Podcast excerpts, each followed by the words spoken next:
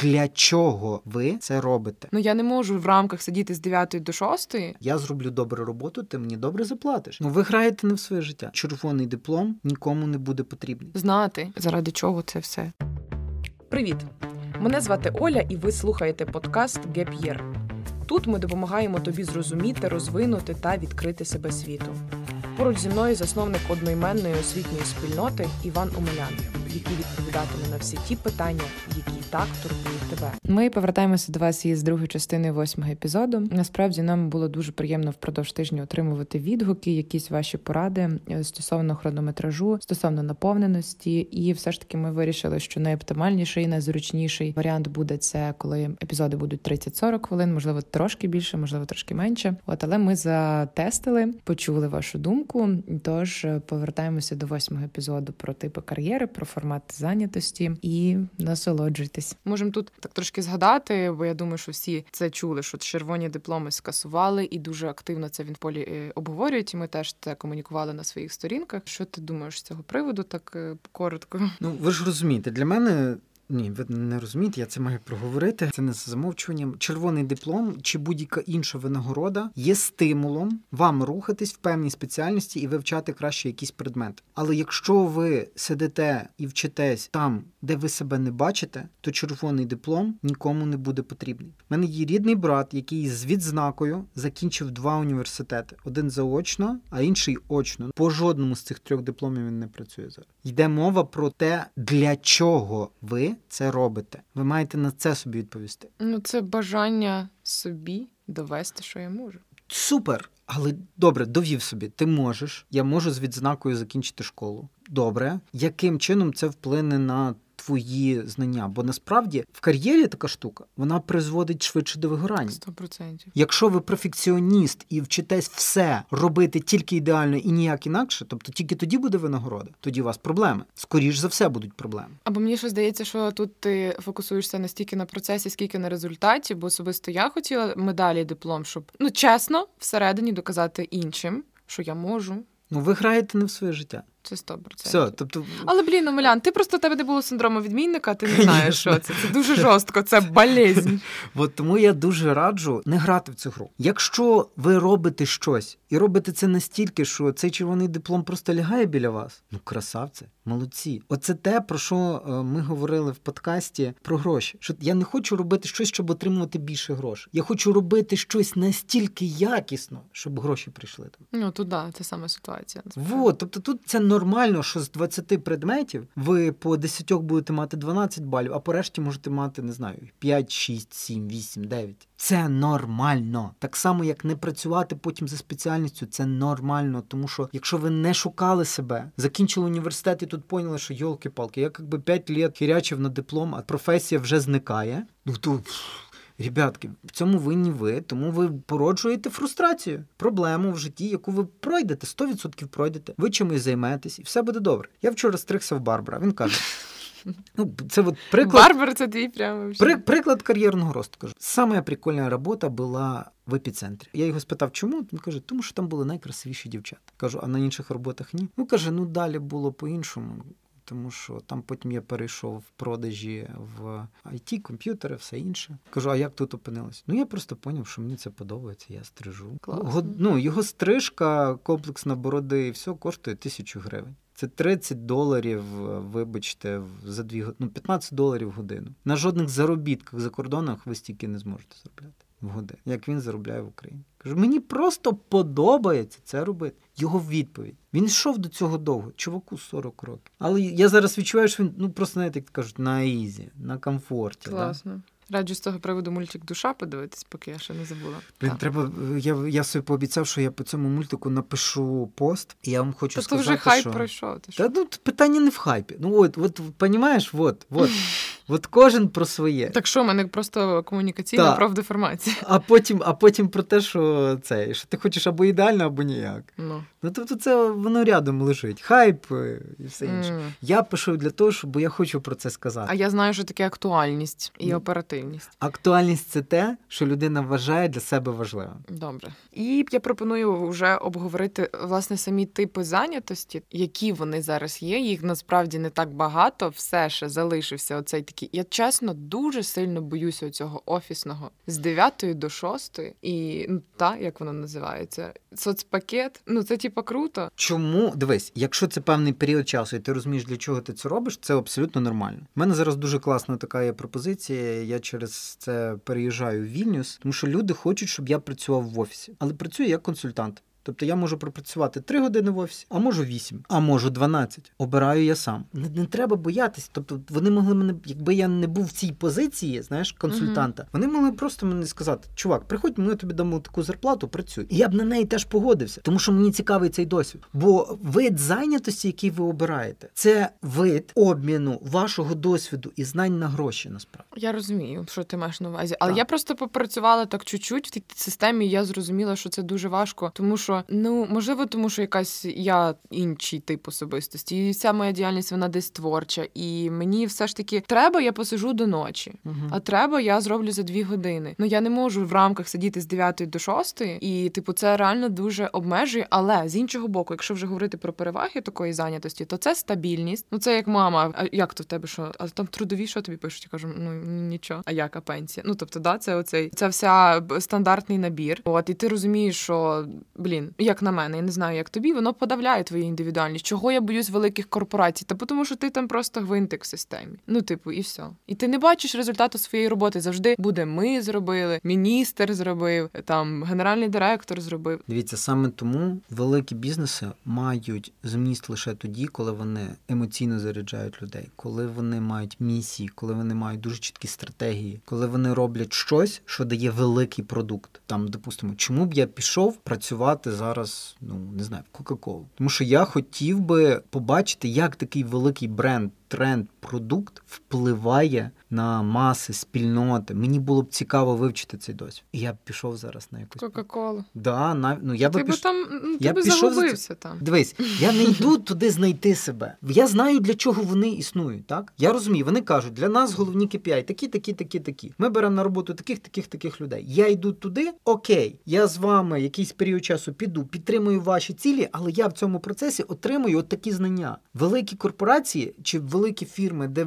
можливо, розмивається ваша індивідуальність, ви приходите за тою інституційною спроможністю, доданими даними, даними, вартістю, всім тим, що несуть собі ці великі гіганти. А вони ж несуть купу накопиченого досвіду. Компанії по десять, двадцять, тридцять, сто років, вони ж несуть купу всього. Цього треба перейняти. Ну, я розумію, це все ж таки залежить. Треба боя... Але цього це не треба залежить. Боятись. Ну, просто, як на... ну, може, в мене супер викривлене поняття, ну, мене це дуже, геть, взагалі, супер обмежує. І це, ну, я не знаю. Ну, окей, але ти... окей. Ну, та, Оль, це, це, не, це не твій шлях. А який твій шлях? Ну от, я хочу, щоб ми далі перейшли до наступних типів зайнятості. Далі це дистанційна робота. Ну, вона, як я для себе розумію, може бути і просто дублювати повну зайнятість, але ти працюєш з дому, угу. або ти, як, фрілансер, працюєш сам, по суті. Так, ну це по факту може бути та сама робота найманого працівника, але дистанційна. По факту вас наймають виконувати певні функції. Угу. Це може бути консалтинг, це може бути кодування, це може бути щось інше, що можна робити дистанційно. Тут не грає роль місце перебування працівника. Але знаєш, що мені здається, от дистанційна саме робота відрізняється від гнучкого графіку, в тому, що ти от маєш з десятої до дев'ятнадцятої все одно маєш працювати. А гнучкий графік ти по суті сам собі його робиш, але в тебе є пул задач, які ти маєш виконати. Оце мені імпонує. Також. Приклад наведу, в Китаї є зараз там видобувна промисловість, переходить в формат діджиталізації, і я бачив приклади, коли там вони розробили роботів, які займаються видобувництвом, а оператор цього робота сидить в Лондоні. А це дистанційна робота. Коли ми говоримо про фріланс, то тобі дають задачу і певний час на його виконання. Не з восьмої до восьмої, а місяць, тиждень, рік. Ну і е, специфіка фрілансу то, що в тебе немає одного роботодавця. Так, тобто є замовники. Бути, тому що ти продаєш сам свій час. Ну, ти, типу self-employed. Да, да, да, тобто, да, да. Самозайнята людина. Mm. Це, це, це от якраз підвид цієї історії. Так, самозайнятість, це якраз те, що характеризує. Тобто з фрілансу, скоріш за все, ви перейдете на е, самозайнятість. Мені здається, самозайнятими бувають типу творчі люди. От ми ж з тобою типу, придумали собі подкаст, і дай Бог ми його монетизуємо, і це ж буде вважати самозайнятістю. Тобто ти сам все придумаєш, та нема замовника. Так, е- але по факту ми знаємо свого замовника, ми знаємо цільову аудиторію, якій це потрібно. Друзі, Gap Year з дистанційною роботою скоріш за все, буде для вас важкий. Gap year з тою роботою, яку ви робите кожен день, там, не знаю, в якомусь місті, буде майже неможливий. Gap year, коли ви фріланс, більш можливий. Коли ви самозайнята людина, ну, його успішність я б оцінив десь відсотків шістдесят. Але найкраще, коли це дійсно час виділений для вас. І ви впускаєте в цей час якусь діяльність, яка вам, ну, мінімально необхідна або потрібна там для того, щоб цей gap year вдало проходив. Якщо ми говоримо от про різні кар'єри, про різну діяльність, ви маєте вийти з того часу, який ви берете для себе, з усвідомленням найкращої форми взаємодії з ринком праці для того, щоб просувати свої навички. Тобто на gap yearі можна будувати кар'єру, просто однозначно залежить від формату, який підходить. Я навіть скажу більше, мені здається, що от якраз на gap yearі ви її маєте сконструювати. Тобто сказати, я отут буду як самозайнята людина, зараз я вийду, я б хотів попрацювати як найманий працівник два роки, набути досвіду, після цього я стану самозайнятою людиною, з самозайнятості переїду на Балі, відкрию свою серфінг-школу, буду паралельно консультувати, буду мультизайнятою людиною, так, але в різних сферах. В кінці кінців я назбираю гроші, інвестую їх в готель і потім буду тільки на серфі кататися. Але мені здається, люди, які в gap yearі, вони мало в офіс, хто вернеться прям отак. Будувати кар'єру. А це якщо опція. Як... Так, тобто це опція. Ви будете вертати, якщо ви усвідомили, чого ви хочете, ви будете вже вертатись в офіс тільки для того, щоб конкретно отримати те, що вам потрібно. Я от дуже рекомендую подивитись фільм «Хороший рік». В головній ролі Маріон Котіяр і Расл Кроу. Мені здається, це от якраз про людей, які добились вершини в кар'єрному рості з одного боку, з іншого боку, які, не знаю, там, вигорають, так, і які переосмислюють все, що вони роблять після певного геп-тайму, який з ними стається випадково насправді. От. І це якраз про зміну життя. Ви там побачите, як в людини все змінилось. Людина повернулась потім до якоїсь діяльності, але ви вже побачите в фільмі, до якої. Дуже раджу вам глянути, вам дуже він сподобається, обіцяю. Потім можете поділитись враженнями, пишіть нам в директ і, і вообще. Кажу, чому люди, як правило, як на мене, повертаються, якщо повертаються в структуру прям чітку, то мені здається, можливо, я помиляюсь, виправ мене, для того, аби заробити кошти і там, ну так як ти сказав, якісь собі плани. Так, так, тобто це цілком нормальний механізм. Ви знаєте, за що вам платять, ви йдете знову працювати туди, де працювали, але ви вже більше часу вкладаєте в якусь освіту додаткову, вечірню школу чи ще якісь речі, здобуваєте нові навики і переходите на іншу позицію. Тобто тут важливо себе не заганяти, бо в мене ну таке буває, що типу ти робиш то, що не там ти працюєш, я не можу знати, заради чого це все. Вот, тобто все, що ми робимо, це механізми досягнення чогось, що ми хочемо. І чим краще ми розуміємо, чого ми хочемо, тим краще ми можемо підібрати механізми. Це як, не знаю, ремонтувати будинок. Ви можете брати, пробувати це голими руками робити, а можете зрозуміти, що вам потрібен молоток, вам потрібен, не знаю, там шпатель, краска. І ви шукаєте ці механізми. І по факту от якраз gap time – це пошук ресурсів і пошук тих навиків, які зможуть вам дати нове бачення життя, відремонтувати або побудувати щось нове. Добре, фіналізуючи це все, цю всю нашу історію, які, власне, переваги у цього супермодного гнучкого графіку або фрілансу? І от,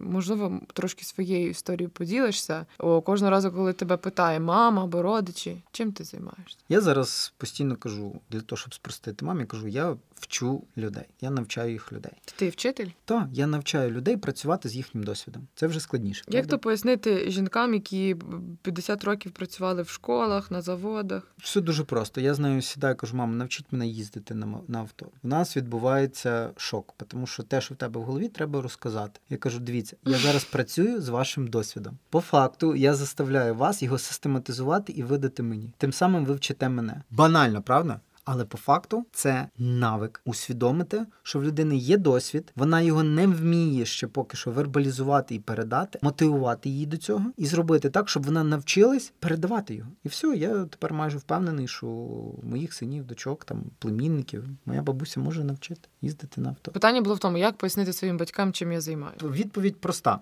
Я пояснюю найбільш приближену для них тему. Я викладаю, так, я пояснюю щось. Потім вона питає мене, а як? Я кажу, я працюю з їхнім досвідом. І показую на прикладі, як це відбувається. Тоді мама каже, ага, ну вона стає, вона розуміє, вона ще не може це назвати, угу. так? Але вона, але вона вже тоді хоча б... Вони все одно цього дав, так не зрозуміють, і як їм це транслювати іншим. Так, так, так. Тобто це важко. І вона каже, інколи записує на листочку, як там якісь мої посади чи звання називаються, що я там експерт з особистісного розвитку, розвитку спільнот. Та-та, я тобі колись розказувала, що в мене знайома виписала мамі тайм-менеджер, коуч, що це все означає. Так, це важлива історія, але найголовніше інше. Коли ви будете виходити з свого гейптайму і переходити до діяльності, вам батькам треба буде пояснити, чому ви не йдете на роботу, а починаєте щось там мутити. Коли ви стаєте бізнесменами, коли ви починаєте бути самозайнятими, коли ви йдете в фріланс, пояснюйте їм це. Не думайте, що вони це за замовченням зрозуміють. Пояснюйте, чому ви це зробили, для чого це зробили, які результати ви очікуєте. Наші батьки, рідні готові до цього. Вони це зрозуміють з часом. Можливо, не одразу, але з часом зрозуміють. Тому закликаю вас це робити. Ну і дуже важливо. В таймі якраз дуже важливо сконструювати свою кар'єру, зрозуміти, як і чим ви хочете розвиватися. До речі, про неймінг. От у мене подруга ходила до психолога, і вона їй каже, вона каже, ви знаєте, я не можу ходити типу, на роботу, мені вона токсична. Вона каже, от спробуй не називати це роботою. Ну, просто не казати, я йду в офіс, бо мені теж, знаєш, так не подобається офіс. Типу. Зразу там представляєш собі Excel, і ти сидиш, і сидиш вісім годин, нічого не робиш. А в мене зараз просто дике бажання потрапити в, в офіс, офіс? працювати в офісі. Так. Я хочу стандартизувати якось своє життя. Мені... То тобі структуру треба? Ну, там, мені зараз короткий термін в офісі піде точно на користь. Знаєш, цікаво, що людям треба якось повертатися. Звичайно, тому... звичайно. Це, це дуже допомагає. Є люди, які от фрілансерам дуже важко повернутися в офіс. Тобто, але, взагалі, але інколи, важко. Коли вони повертаються, їхня продуктивність зростає. Треба розуміти, яка ваша ефективність в той момент, коли ви в якійсь формі працюєте. І якщо вона низька, думати, як її змінити. Для цього придумали коворкінги, допустимо. Да? Що якщо нема офісу, йду в коворкінг, там продуктивність трохи зростає, тому що ти платиш за час там перебування. І так би сразу хоп-хоп-хоп-хоп, треба зробити бистренько все. Я зараз йду, до речі, в коворкінг. Да, Перемога Space, дуже класний коворкінг. От, а я, ти ще Барбара дуже... прорекламуй. У нас тут площадка, нам ніхто не платить, а ми да, рекламуємо. Ще прорекламуй Барбара. Та ні, Перемога, да, ми вас рекламуємо, дуже класний коворкінг. Ви класні, дякую вам.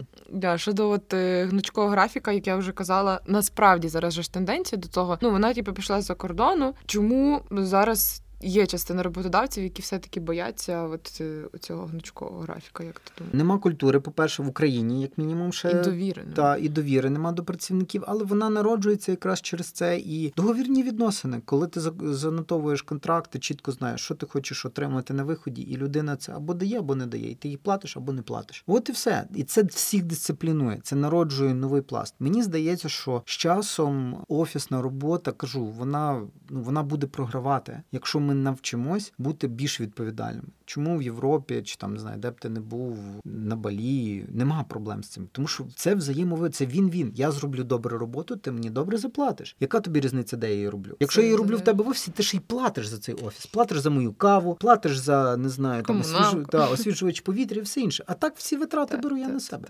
Все окей. Але я би дуже хотіла, щоб от прослухавши цей подкаст, перше, що, якщо вже підсумовуючи, люди зрозуміли, що нормально не працювати за спеціальністю і не треба себе самобичувати. Спеціальність – це механізм реалізації себе, друзі. Фріланс – це не панацея. Не панацея. Фріланс – це форма вираження вас на ринку праці. Ви думаєте, що якщо ви будете фрілансерами, то значить ви будете супербагаті, продуктивні. Ти коли переходиш на фріланс, ти спочатку взагалі суперважко тобі. Самозайнятим людям теж важко, бо на якомусь етапі контрактів в них стає дуже багато, і вони починають думати про фірму якусь. І знаєте, чому вони зупиняються? От я, допустимо, в мене до сих пір немає якоїсь своєї великої консалтингової контори. З одної простої причини. Це занадто великі операційні витрати. І я зараз шукаю форму, де я міг би тих людей, з якими я працюю, об'єднати під одним брендом, грубо кажучи, і просувати наші спільні консалтингові послуги. Мені здається, що от в фріланс або в бізнес треба йти, коли ти розумієш, що ти точно не можеш працювати на кого. Значить, перше, це те, що нормально не працювати за спеціальністю. Друге, це те, що про фріланс ми сказали. Третє, це те, що професії і взагалі час видозмінюється, і тому важливо ще розуміти дріб'язкових і якихось незначимих професій. Немає, навіть якщо ви сторізмейкер, чи я не знаю, хто там ще. Чи ви просто копірайтер і пишете дописи, і якісь, якесь ваше оточення нівелює це. Якщо так, ви працюєте на заводі, чи ви, не знаю, там продавець десь в якомусь кіоску, не дивіться на свою роботу, як на яке якесь покарання, так? Думайте, тільки єдиним себе міряйте, чи я щасливий, чи нещасливий, чи мені подобається і я хочу тут працювати далі, чи не хочу, чи я пов'язую те, що я продавець в ларьку з тим, що я стану, не знаю, рітейловим магнатом, чи ні, чи те, що я працюю на заводі, допоможе мені вивчити механізми роботи таких великих підприємств, і я можу побудувати свої механізми виробництва, чи я, чи мені треба це покидати і, не знаю, будувати ферму. Друзі, все залежить Думайте. від вас. Дуже гарно ти фразу сказав про цю компіляцію софт і хард скілів і всіх тих досвідів, які у вас є попередні, тому що немає поганого досвіду. Однаково невдачі і перемоги просувають нас до цілі. Тому дякуємо, що ви з нами. І так. ми допомагаємо вам наблизитись до вашої цілі або побачити вашу цілі, побачити ваш шлях. Для цього ми існуємо і дико, не навіть не дико, ми дуже-дуже-дуже хочемо, щоб ви з нами спілкувались, тому пишіть нам, звертайтесь за допомогою, консалтинг, менторингові сесії. Підписуйтесь, обов'язково ставте відгуки на всіх платформах. Ми самі не віримо, але це вже перший сезон доходить до завершення і просто стільки багато відгуків, стільки прослуховувань. Це дуже надихає. Так, Це дуже дякую. надихає записувати, можливо, навіть другий сезон. Обов'язково. Дякую, mm. що ви були з нами.